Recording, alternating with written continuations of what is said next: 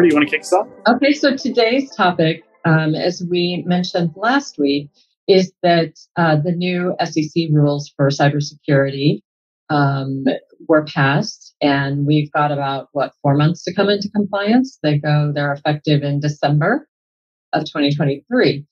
So we wanted to dive in a little bit deeper, um, knowing that everyone in the audience is probably at different levels and different companies, sizes, and things like that. So um, we'll really kind of take a step back and, and talk about what the law is, um, what the regulation is, and uh, what companies would need to do. So, you know, when in in looking at it, it, if if I just netted it and said, "Here's the net," it's the government is trying to say, you know what, you're going to do this. We we've told you to do it. We've asked you to do it, and we're going to make you do it now. And so they're basically just trying to, I think, um, enforce this regulation to ensure the companies are doing what they're supposed to be doing. Um, I'm curious, what what are your thoughts on, you know, kind of if, if, you had to boil it down, what does it come down to to make it easy? Well, I, I think before we dive into that, I do want to put some disclaimers out there for everybody. Yeah. Uh, just oh yeah, us, yeah. right? Uh, none of us are lawyers. This is not legal advice. Uh, if you are you know, in an organization that is covered under the SEC ruling, which means a public organization or a regulated organization. And we'll come back to that piece, I think, because there's some question about private regulated companies too. Yeah. But you know, this is just the opinion of three experienced practitioners, right? And kind of our perspectives of what we've seen through our careers and how we've interacted in our corporate roles as well as our consulting roles. And so, you know, this is just some things for you to think about as listeners, not necessarily guidance. Uh, again, we're not legal uh, representatives, and you should really have these conversations with your internal organization if you're in an organization that is um, bound by the SEC regulations. Uh, the first thing that's the first thing I'll say. The second thing I'd say is that this is an interesting um, dialogue that we're getting from a regulatory body right? It's not your traditional list of do's and do nots. There's a lot mm. of uh, here's what we proposed, here's what we heard, and here's what we're doing, which could be confusing. So that's another piece that it's going to be important for people to recognize is that the document itself from the SEC is dense. Um, it's it's not so dense technically, right? It's it's but it is very much um, a, a capture of a debate about a change. And then it also includes the final change in it, but it doesn't necessarily draw it out crystal clear. So there's a lot of room for interpretation.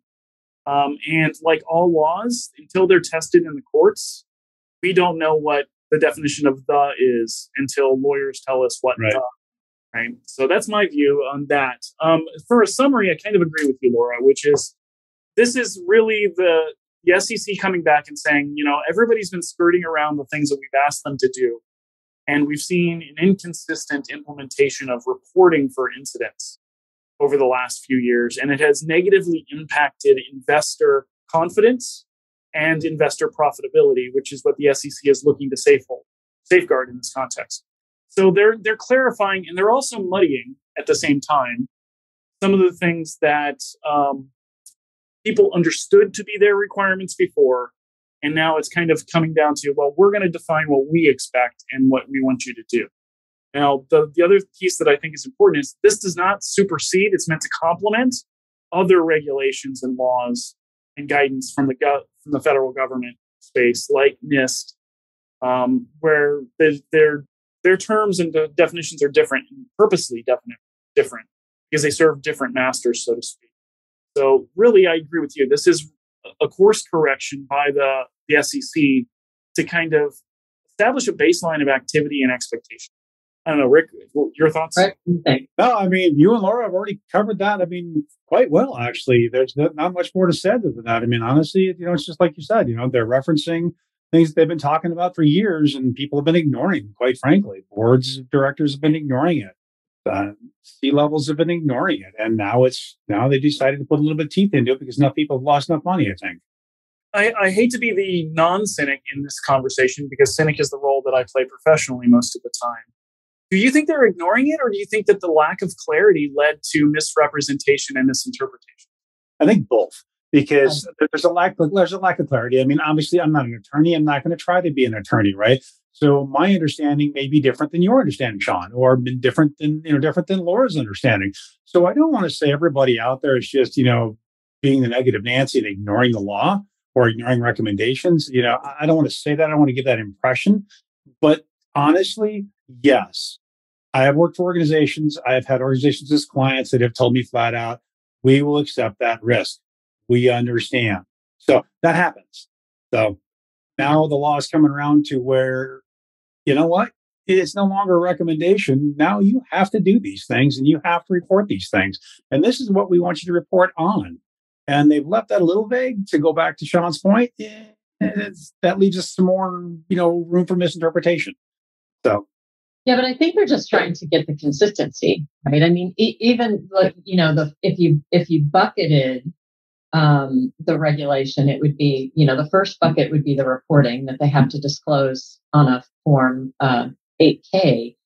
And that's always been a requirement, but companies haven't always done that. So they might have done it in a press release or they might have done it on their website. Um, and they most likely didn't do it within four days. I, I mean, you yeah. know, in a lot of cases, when you have that kind of situation, so l- let me let me ask you this because this has come up several times. I mean, especially around GDPR because they've got the 72 hour notification. So in a lot of cases, you're still trying to figure things out within 72 hours, and it's same thing within four days. So um, I guess let's talk a little bit about that. You know, we now they're saying we you need to consistently report it on this form. So no more of this miscellaneous stuff that you guys are coming up with, but rather this is the form we want you to use. Um, and, and also, it, very specifically what we want you to report on this form. So, you know, I think companies took liberties around, you know, what they were going to do and also the time in which they took to do it. You know, they might not release anything until it was a weekend or, you know, where there was like, you know, maybe less traffic and things like that. So um, yeah, or a holiday. So let's talk a little bit about that. The challenge of the four day. I'm interested in, in both of your thoughts on the challenge of the four day reporting when you're still trying to, you know, figure out what's going on. Well, the law states the new the new SEC d- disclosure requirements require that you, re- you report within four days. Now, they also flat out require that you report within that four days, even if you don't have your investigation complete, which is right. There are a few scenarios, national security, things like that, where you don't have to report, but very, very few, very few. Yeah, and, and I think it's interesting. And what I would say that the biggest challenge people are going to have, um, and this is where I was talking about muddying the rule a little bit, is the term material incident. Yeah. Is used throughout the document. And material incident is, again, necessarily described in fuzzy language because what's material to my company is going to be different than Correct. what's material to your company. And you know, if I'm a supply chain provider who has no direct to consumer, reputational impact may not be material to me. But if you're, you know, Verizon or AT&T where you have a direct consumer presence and you've got investors and you know the the impact of the reputation is a critical material piece of your stock market. And that's what that's about. So let me flip that for a second on you, Sean. So here's what I'm curious. So now material breach or material impact. If I were uh, looking for a new role as a CISO, and I have several times in my career, I've stepped in after a breach and cleaned up the mess, right? I mean, that that's where our expertise is, right? Uh, have the business side of it, let the techni- technicians go be the technicians, and we guide it and metrics and dashboard it and all that good fun stuff, right?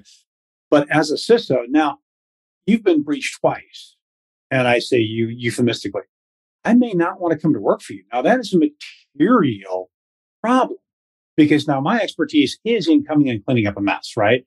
My expertise is to avoid some of these reputational problems, you know, to avoid some of these technical issues, some of these business issues. But if I don't want to come to work for you because now you repeatedly, how do you measure that? I mean, is that even considered? I mean, where do you, what's your stance on that? Um, I, I mean, that's a, that's a market advantage, right? You're talking about uh, de-incentivizing top talent recruitment. Yeah, and I think that's hard to quantify. And, and I don't know, maybe this is an area, Laura, with your background in human resources and hiring. I mean, how would you handle that? That's, I mean, I would feel that's an emotional thing for me. I would go, well, we're not going to get the best people because we've got a black eye. Nobody wanted to go work for Target, you know, two months after the Target breach because we knew we had to clean up a mess and then there wasn't support. But then again, six months after the Target breach, they had all the support in the world. It's a great place to work. You got to build your own thing. Right? It was, you know, it really depends on the timing and the perspective. But I don't know. I mean, th- is that even a consideration in the HR equation? I don't know. I think that there are people who are motivated, you know, by cleaning up a mess. I mean, that's that's what they. Well, that's right. yeah, so right. I mean, that's the big. So you've got people out there that that is a challenge that they embrace, and that's what motivates them is to find that. Um, because, I, and I guess Rick, you'd have to tell us the psychology behind that, but I'm guessing it's you know using and leveraging your expect expect expertise to turn the situation around and kind of win, if you will. It, it's like that competitive, like you're taking the situation and you're making it a winning situation. I have a stronger why. I have a you stronger why. Yeah. Yeah. Yeah. I mean, that's the reason we have firefighters, right? Who are the people crazy enough to run into a burning building? You know, yeah. we have the same thing in the security industry. Uh, you know, incident responders, which Rick and I both have a lot of experience doing that, and built programs, been responders. I mean, we come in in a crisis and we parachute, parachute in from the black helicopters and we fix the problem, right? That's what I've made a lot of my career around is coming in to be the cleaner, right? I, I want to build, I want to repair. I don't necessarily want to run as a, and, and, that's something I had to recognize about myself. So that's where I'm saying I don't know that that's an, a competitive disadvantage in that thinking. Okay. Now, if it was conversely about attracting top executive talent in the C-suite or if you're in a research company bringing in researchers who are worried about the, the nature of their data that they may bring with them, higher education has this challenge all the time, which is, you know, your grant money follows the, the, the research more than it follows the institution. So you want to keep a researcher at your organization so that you can then benefit from their research and the byproducts of that research if they're through your organization. Um, but again, I don't I don't know okay. if that's really a driver from my perspective because, like Laura said, there's a lot of people attracted to a burning house. Well, and we're kind honestly, of like don't you feel like we're getting? Uh, I'm sorry, Rick. Don't you feel like companies are also, or or the, I guess, with the cybersecurity landscape as it is, eh, I think it, we're getting a little bit immune to it, right? I mean, it's like it's happening yeah. so often now that it's like, oh, you know, before it was like Equifax. Oh my god, you know, I mean, it was like this big, huge thing. And now it's like if it happened, it would be, oh, well, they need to get their house in order. I mean, I, it feels like it's a little bit more because it happens so often. Um, and interesting, I was reading the the newest report from Sophos on the um, state of ransomware for 2023. Wow, some of those numbers are incredible. Um, you know, 66% of the companies, like 3,000 companies over, or IT leaders over 14 countries, 66% got hit with ransomware. And like 76%, it was it 76%, I think, that that actually had their data encrypted. Like it, it yeah. the ransomware, I mean, it happened. Now, of those, of the 76%, I think 97% actually, once they paid the ransom, got it. So I guess there is some honor among thieves. That hurts my heart every time somebody says once they paid the yeah. ransom, because that yeah, means once they paid it, you didn't well, have the enables the business model to respond to restore your own data, right? Yeah, yeah I you, know. You just funded criminal enterprises. Yep. Uh, I know. So we're we're going down a rabbit hole again. We digress all the time. I'm doing a horrible job as as like the mediator host. Oh, come so let's get back to the cybersecurity the new rules. So so that was the first piece of it, right? Reporting out, reporting within four days, how you're going to report it, what that's going to include. But then kind of broadening around the strategy from a risk management and governance perspective, having the programs, having being able to, you know, manage the risk and describe and document and have all of that governance in place. And a lot of companies, because either they're growing um, they're more mature. They've had people enrolled for a long time. There's a lot of intellectual property. things aren't documented the way they should be. Um, and that's that's all part of what needs to happen and what's so important with this new um, disclosure. So let's talk about that for for a little bit. What are your well, thoughts on? So I think the first thing that everybody has to do around that is you need to build your internal definition of material breach or material event material incident, whatever term you want to use. And I don't recommend the first one because a breach is a legal term. It's not a technologist term. It's not a business term. Um, but defining what material means for you so you can have a consistent interpretation of it, right? Because that's, again, the fuzzy language is there so you can do that. And if you don't have that in your incident response policy, what do we consistently consider material? Then how do you make that judgment? And then, you know, when the regulators come in and they review your documentation and they say, well, we believe this was material, why didn't you report it? You don't have anything to fall back on to say, right. look, we define material as this yeah. and not that. And that's why we made the judgment call as a business not to report. So I think that's the first thing people have to take from this is you need to take the language they gave you for framing about what a material event is, and you need to organize, organizationalize it. Wow, is that even a word? I think I, just I make them up um, too. You you have to internalize. You have to synthesize that and then document it and formalize it in your processes, in your policies, in your decision making, and then be consistent about it. Right? It, it's that is critical to being defensible. And I hate to put it in that term because we always want to do the right thing for our companies and for our investors. But at the end of the day, as the people who have to respond to these events, it's, it's about defensibility in the decision making and informing our executive leadership and informing our investors and our boards about why something matters or something maybe doesn't rise to that level of materiality. That's my view. So one thing, one thing you said, Sean, that it, I, and I think this is a, a good point to make that, you know, sometimes when there's new regulations that are passed, the governing body isn't always prepared and mm. ready to enforce, right? You know, when you think of GDPR, that was such, that was so huge. And they didn't have the resources to be able to go in and, and do and really, Ireland did. yeah. Well, New York DFS yeah. is another great example of that yeah. financial sector, right? DFS put out these regulations, but for three years, and they went right into COVID too, which was even better timing. Uh, they didn't have auditors who knew how to audit the standard that they were they were assessing. Right. Uh, so it took them time to come up to speed and, and, and look for interpretations.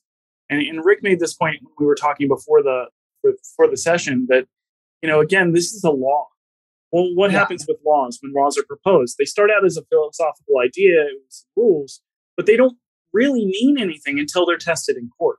Yeah. Right? Case law drives the way we interpret these things. And if we don't yeah. have case law, it's unproven until somebody decides to say, no, I really don't think that means what you. And then the courts come back and say, no, it means this.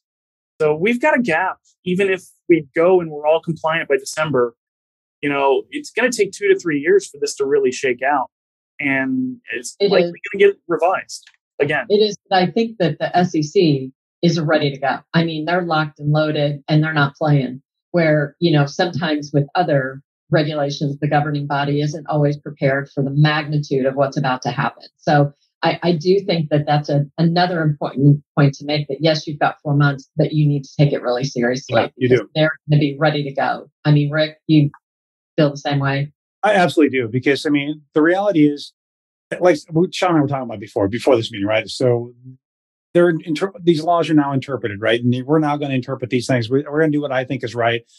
And when somebody lands in jail, it's going to make a whole different meaning to cybersecurity, yeah.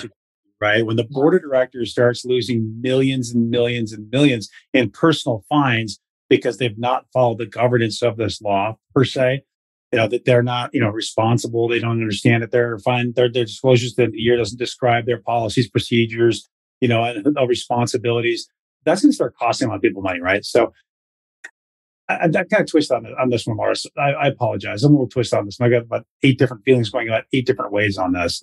So, and I, I, I, I would expect a lot of people do.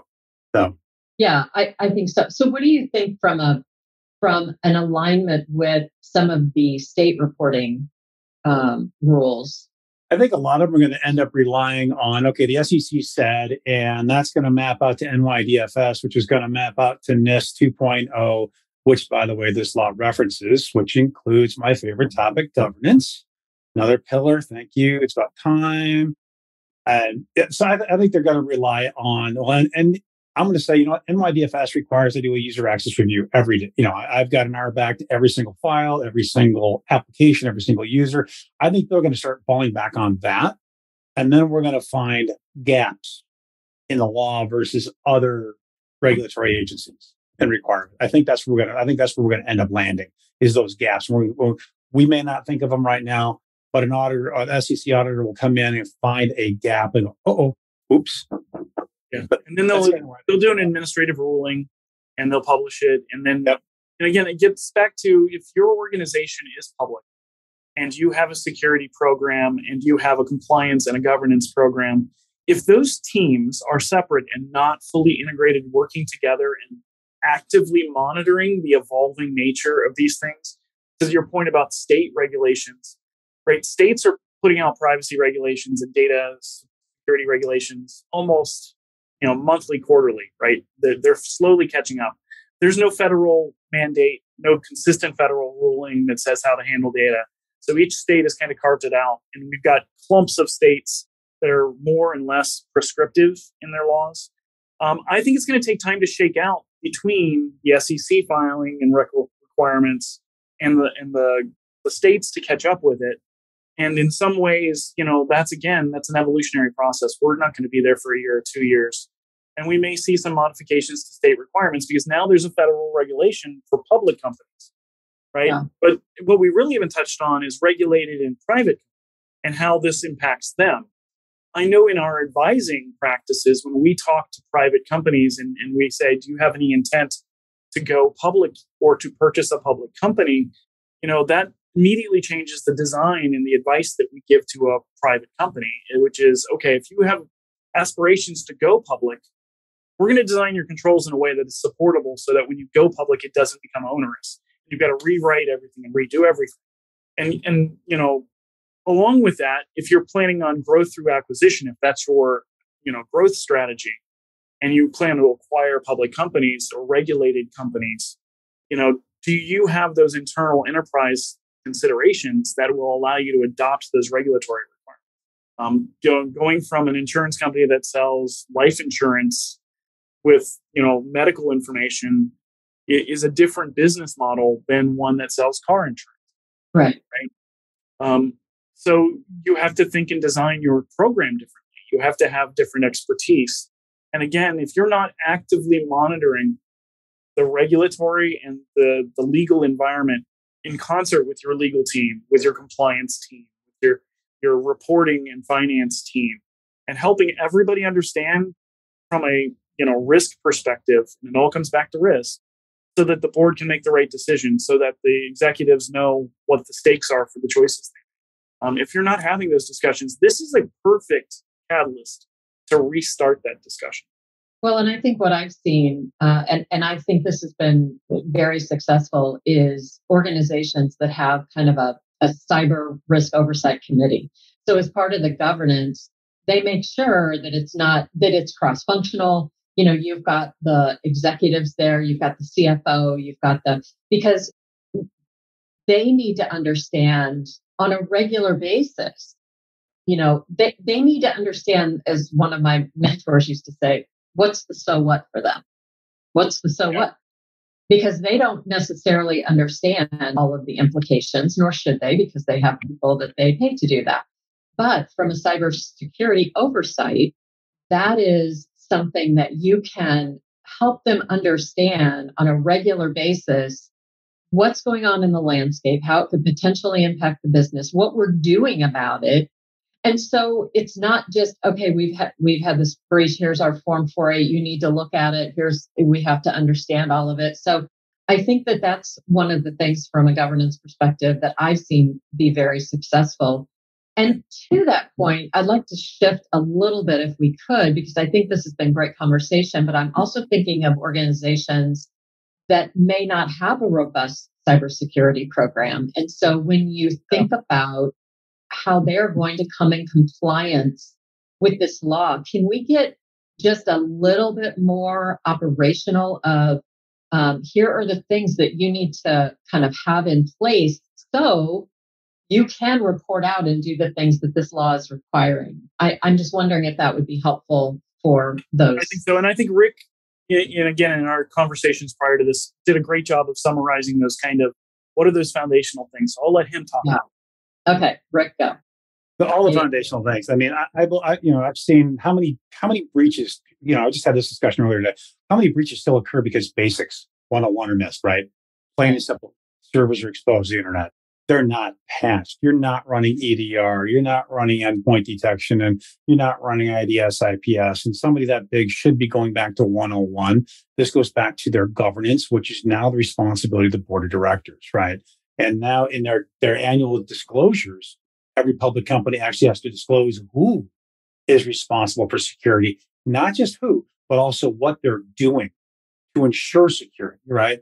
So your policies, your procedures, they want to know everything now. And you have to disclose that so an investor can look at that at the end of the year, look at that, go, okay, I want to put $10 million or $100 million, or I want to put three bucks. You know what? I want my money back. You know, that's really what it's about. I mean, so it goes right back down to they don't have the one on one, they don't have the basics. Now it's going to become exposed because you have to file that every year. So I think I think it's going to come down to an embarrassment factor and, force people to go back to the 101s start over from scratch before any board of direct before any board of director. I mean, I sit on boards, and I'm not going to take responsibility for something I have absolutely no clue what you're doing. Right? I'm not going to do that. Right? I'm going to ask all the I'm going to ask all the tough questions. Show me the metrics, et cetera. Show me the dashboard. Show me the you know, show me your policies, procedures. Show me your third party audits, knowing that I know that when I sign my name to that, I'm not going to jail. Right? So I think a lot of that going back to just the one on one is really going to set in this year with with public companies because a lot of public companies I've seen a lot of them. Let me rephrase. Let me put let me put different phrasing on that. Don't do simple one on one, simple one on one stuff because they think they're too big. It's not going to happen to me. Or you know what? I trust somebody. You know, somebody said something 1996, so I'm good. And that unfortunately happens. So, so this also brings into light something I think that we've talked a lot about in the industry over the years, which is supply chain third party risk management. Now we should be adding that to our monitor right, yeah. for our partners and, and service chain providers, which is what are their what are their 8K say? What does their 10K say? Right. And it's funny when I talk to people who are trying to understand and you know, sales forces, right? People who are looking to go out and understand a client that we bring on. And I'm like, if they're public, the first thing I'll say is, have you read their 10K filing? Yep. What's their strategic plan? Right. Um, it's the same thing now except the SEC rulings. Uh, do they have any 8Ks? Right? Do they have any 6Ks, which are now required as part of this ruling? So you need to do your due diligence when you're looking at new vendors to see what is the state of their material cybersecurity capability. Um, and that's a new role. That's not something organizations have proactively been doing for them. Even those with robust third party risk programs aren't necessarily going to that level. And the SEC filings are public. So yeah. Now all I have to do is go to the SEC site and I can look that up. Now I can flip that with my adversary hat and say, um, I'm feeding information to the bad guys about the state of my cyber program. And that was some of the comments made during the comment period for this ruling was, well, we don't want to expose critical infrastructure information to adversaries. Well, yeah, you're right. There's a certain balance you have to strike between revealing that you've got robust cyber controls and revealing that you've underinvested and need to invest more. Right? This is where I think it's going to play out in court, right there. Yeah. That's going to be the argument is, well, I'm telling everybody where I have a weakness so that they know how to attack. Mm-hmm. Um, and, and I've also heard the counter argument, well, you know, the bad guys aren't going to look at 8Ks and 10 Yeah, yeah they are. Absolutely are. you know, it, it's intelligence. It's open source intelligence. They're absolutely once they know that it's available, it will become a source. They'll automate it. They'll feed it into their databases on the back end. They'll use it in their attack strategy. Um, it's still a lot more work than just asking somebody for their password and getting in that way, which still continues to work. Uh, and if we have to talk about foundational skill, I mean, access management is still the biggest yep. failure of control. And the second biggest failure of controls that we see in companies is logging and monitoring right? And even if you have a SIEM, Uh, I often find with our with with companies we speak with, with companies I've worked in, to be fair, uh, that we log everything, but we don't look at any. Yeah. Or we Yeah. don't log the right Yeah, or we log too much, and now yeah, we noise, especially with ML based SIEMs, which is what everybody's moving towards because there's just Yep. so much volume of information. You have to be able to sort it. The more you feed the model, the more cluttered the model becomes and the Mhm. less efficient. So it's really do you understand what events you have and where the sources of those events are and how do you find those things rapidly? So getting back to that four day notification, you've got to tune your monitoring capabilities to know when an event occurs so that you can quickly ascertain whether it's material. That's where you're investing. Access and logging and monitoring. Those are the two biggest technologies I think are going to be a boom. I think governance plays a key part of that as well. So even if you invest in all that, without having the governance saying we got to go do this, we have to do that, we've got to check this daily, we've got to do these types of things, we've got to report this. Without that governance, all the tools in the world are worthless. They really are because now you're you're counting on human nature, right? And I, for one, don't like human nature because I'm human, and, and God knows I, when I make mistakes, I tend to shine very brightly when I make a mistake. You know what I mean? so people make mistakes, right? So I try not to try not to focus on that. I mean, the governance piece has got to be there that drives us as an organization to do certain things, to check those logs every day, to file that 8K on time, et cetera. So again, knowing what you know, then you have to do something about it. So I think that in a lot of cases, companies will stop short. You know, they find out these risks and they start remediating, but there's no documentation. So having a risk register, having, and not only a risk register for third party, but also as a company. Um, you know, I was I was at a company and we did not have really an identity access management program. We had components of it, but we actually didn't have a program. And that's a risk. So, you know, whether it's an enterprise risk assessment that identifies these things or just things that you trip over as as you're going through your day having conversations with people, it doesn't even have to result in a breach, but just different risks that combined together could actually be a breach. Um, but documenting those, monitoring those, evaluating those, prioritizing those.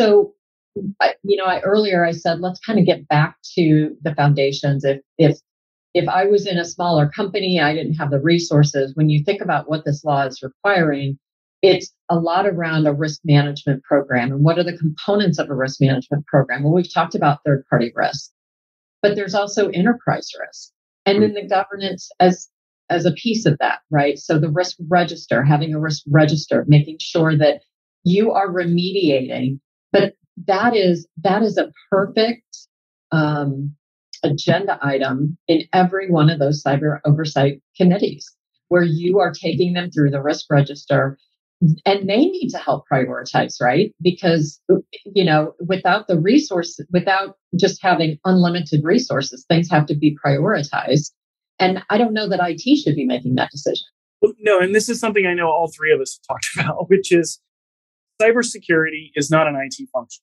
Correct. Yeah. Right. And in order for cybersecurity to be effective at protecting the business, protecting the investment of the investors, right, there has to be a prioritization. And I'm going to use the term investment for the third time in the same sentence. There has to be an investment and a prioritization of that investment from the leadership of the company yes right? The board has to direct a certain amount of the profitability from you know the organization into a reinvestment to protect future profitability. And security is a critical capability of that, right? Data, knowing where your data is, and data governance is another piece. That all ties into this ruling. Um, it does yeah which, you know, if you don't, and then and we won't die. We joked about this in our in our pre-talk about um, talking about um, labeling and data governance and all of that. I'm not going to dive into the details of that, but No. there is a new requirement to expand that around disclosures and uh, costs of disclosures, which was not protected or categorized before. It now has to be labeled as a business regulation or business rule and business data and, and protected accordingly. So that's another expansion where, you know, if you're not a practitioner, and I joked that that's a a format and the labeling and the tagging that goes along with it that our financial regulators and our financial auditors have been doing for decades. But the cyber side of the house, we really didn't have a conversation about it, right? We would just always push back that, well, this is material to the security of the organization. We don't need to disclose this to anyone, right? And we've got this kind of close held secrets mentality that the SEC is trying to crack open, right? Because I can't make a sound investment choice as an investor in a company if I don't understand how rotten the foundation of the company is in the technology sector that allows us to make money. Um, and so, again, the SEC is protecting investors here, uh, which has some good and bad consequences when we're so focused on the investment um, piece. But it should should theoretically lead to more prioritization and engagement with the cyber problem um, going forward. And, and again, that's all going to be borne out. We'll see if this is just a lot of hullabaloo and additional regulatory driving and, and requirements that maybe amount to nothing different. We have to see how this plays out.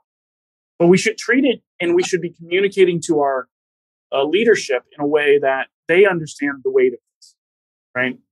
Um, yeah, we talked about that last time. Yeah, we talked about that a little last time on. Um, so if you if you weren't able to join us last time, there I'm sure the the link can be distributed or it's out there. But we talked about you know how do you talk to the executives, which is all part of this, right? Because if we're going to be engaging them um, more so than ever with this new law, we need to understand how to talk with them without completely uh, you know freaking them out. Um, I had another random thought, as I always do, around governance. Um, but but don't forget, uh, you know, back to Rick's point of the foundational things. Don't forget about your contracts, yeah. like the language in your contracts with your third parties and things like that. With this new law, is Remember, risk you know, transfer is always an option, right? Yeah. But making sure that they have the same controls in place yeah. that you require, and I mean, just don't let because that that's a it's a small thing, but it could it could save you. But and, that leads to an important point, which is a lot of organizations we work with don't have internal standards. So how can I enforce that on a third party if I don't have it documented for myself? Well, there you go. Well, and, and, and for the point of this argument or this discussion, uh, argument, discussion, discussion, argument, yeah. They, uh, right? The point here is really about SEC, right? So these are publicly traded companies. These companies are by far, or let me let me rephrase that, should be by far more advanced in their information security practices, their IT practices, their governance practices, their disaster recovery, business continuity, what have you. They should already be more advanced. And they're already, living under SOX for decades. Absolutely, point. absolutely, and and they should also be able to speak. You know, their IT staff and their IT leadership, their security leadership should be speaking business language at that point. So, so they're already by far more advanced than what a lot of these companies are. You know, that I kind of I, th- I feel like we're detracting off to smaller companies that are potentially you know taking more risks because once you become publicly traded, once you become regulated, regulation just because you're just because you're compliant, you're not secure. Let me be real clear about that. But regulatory requirements requires you make certain steps, right? It's, there's certain things you have to do, certain things you have to prove. So I want to kind of make sure that this that this stays on topic for the larger companies for today. I apologize. But we've, we've, we've kind of off on a tangent, myself included, on one-on-one type of foundational things. They should have them. I've seen companies not have them. We had a question from the audience on how often do we see companies just ignore the 101? They don't have the administrative, you know, administrative controls, which are policies, procedures. The answer is unfortunately more than I care to admit to. Oh. And uh, uh, Sean, what, uh, how often have you seen regulated companies that are still missing some 101 or I have yet to see a regulated company that I've worked with that had everything they needed to have all the time. And, and again, oh, it doesn't happen. It doesn't happen. And yeah. there's always a, a risk reward resource kind of contention there, which is, you know, I've got a, only so many people and only, only so many things to focus on. And even a mature organization is going to have gaps. Um, it is because if you have 100% security, you have no usability, right? So, so there's there's always that risk. I mean, there, there, you have to be able to do business to make money. So there's going to be some risks there. Plain and simple. Those are the conversations that should occur at the Cyber Risk Oversight Committee. because that yep. because you're right. I mean, a lot of companies will make eh, they, they will go through a extensive decision making process of we're not going to do this for this reason. As long as it's documented and it's signed off on, you know, I think that again needs to occur. Some other companies, on the other hand, will maybe start in the middle, right? So they stop, they either stop short or they start in the middle and then they're building a castle on sand. So, yeah, the other, the other thing I would want to caution everybody about is taking this ruling and going back and being the house is on fire gangbusters. And, yeah. You know, this That's is the most important thing ever. And we have to stop everything we're doing because this new thing happened. Again, we have to caution moderation. Yes. And, and we have to you know just recognize that this is an evolving situation even though there's a ruling even though it goes in place in december and you know we're in a pro- public company and we have to report the 8k we have to figure out our processes to even engage to do the 8k reporting right? Your financial team already knows how to do reporting to regulators. Chances are your it and security team probably don't. So that's one of the first things from a governance perspective to start on is what is our reporting procedure? We know we have to do it. Now how do we do it? Yeah. And then that's where i would start. I, I would and that that that all falls on your compliance team. That's actually where we're going to start reporting that. So I would rely heavily on your compliance team for that. Quite frankly. Yeah, and, and to, go to go with what you were saying, Sean, of of you know the house is on fire. I think it it also goes back to good faith, right? So an an auditor is going to look at the context, you know, and and come in and look at the context and look at what you have in place, what you're striving, what your strategic plan is. I mean, you know, if you have very limited things in place, you got a lot of work to do in four months, right? So, but again, I think just making the progress, showing what your strategy is going to be, understanding it. Um, so, in the case of an auditor coming in, um, you have that. Yeah, you and get credit for having progress towards it. I know we did that a lot with GDPR. I mean, we we weren't completely 100% compliant, but we were showing where we were going to get there. Yeah, and I can even think back when you and I were working at a company that was going public, right? it yeah, was the process yeah. of, of, doing an IPO. Yeah. Uh, there was a lot of uh, noise initially from some of our peers in the IT stack about how they would never be able to meet those control requirements in that time period. And, you know, there were a number of, of conversations at, you know, executive level and above that we were part of where I was like, look, it's not about whether we can be compliant day one. It's about do we have the investment, the strategy, and the planning to show someone that you know we are moving this direction and we are actually yeah.